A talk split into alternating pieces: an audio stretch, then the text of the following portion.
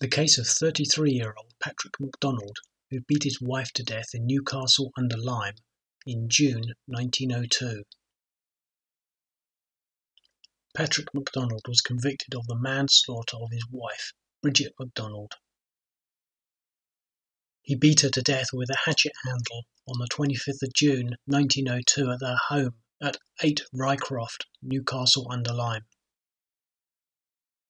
Patrick MacDonald and his wife, Bridget MacDonald, were married in September 1901 but soon started to quarrel.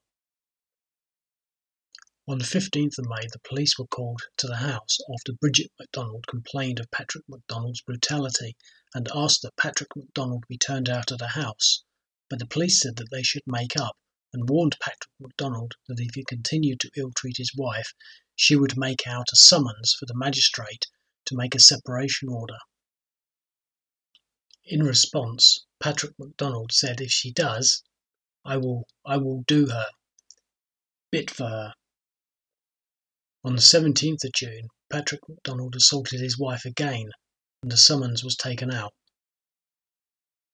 Around midnight on the 24th to 25th of June, neighbours heard quarrelling, including the sound of Bridget MacDonald shouting, Murder!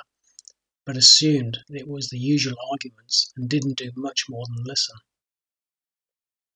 However, the next day Patrick MacDonald handed himself into the police, saying, I have come to give myself up. I have done for my wife. I did it with a hatchet handle. I am the man who had to appear at the court this morning. I had a drink and we quarrelled. I struck her on the side of the head. It would be about one o'clock in the morning.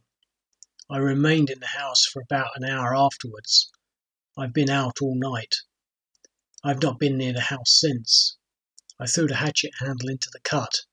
I own to doing it. He was convicted at the Stafford Assizes on Thursday, the 24th of July 1902. Patrick McDonald had been an iron worker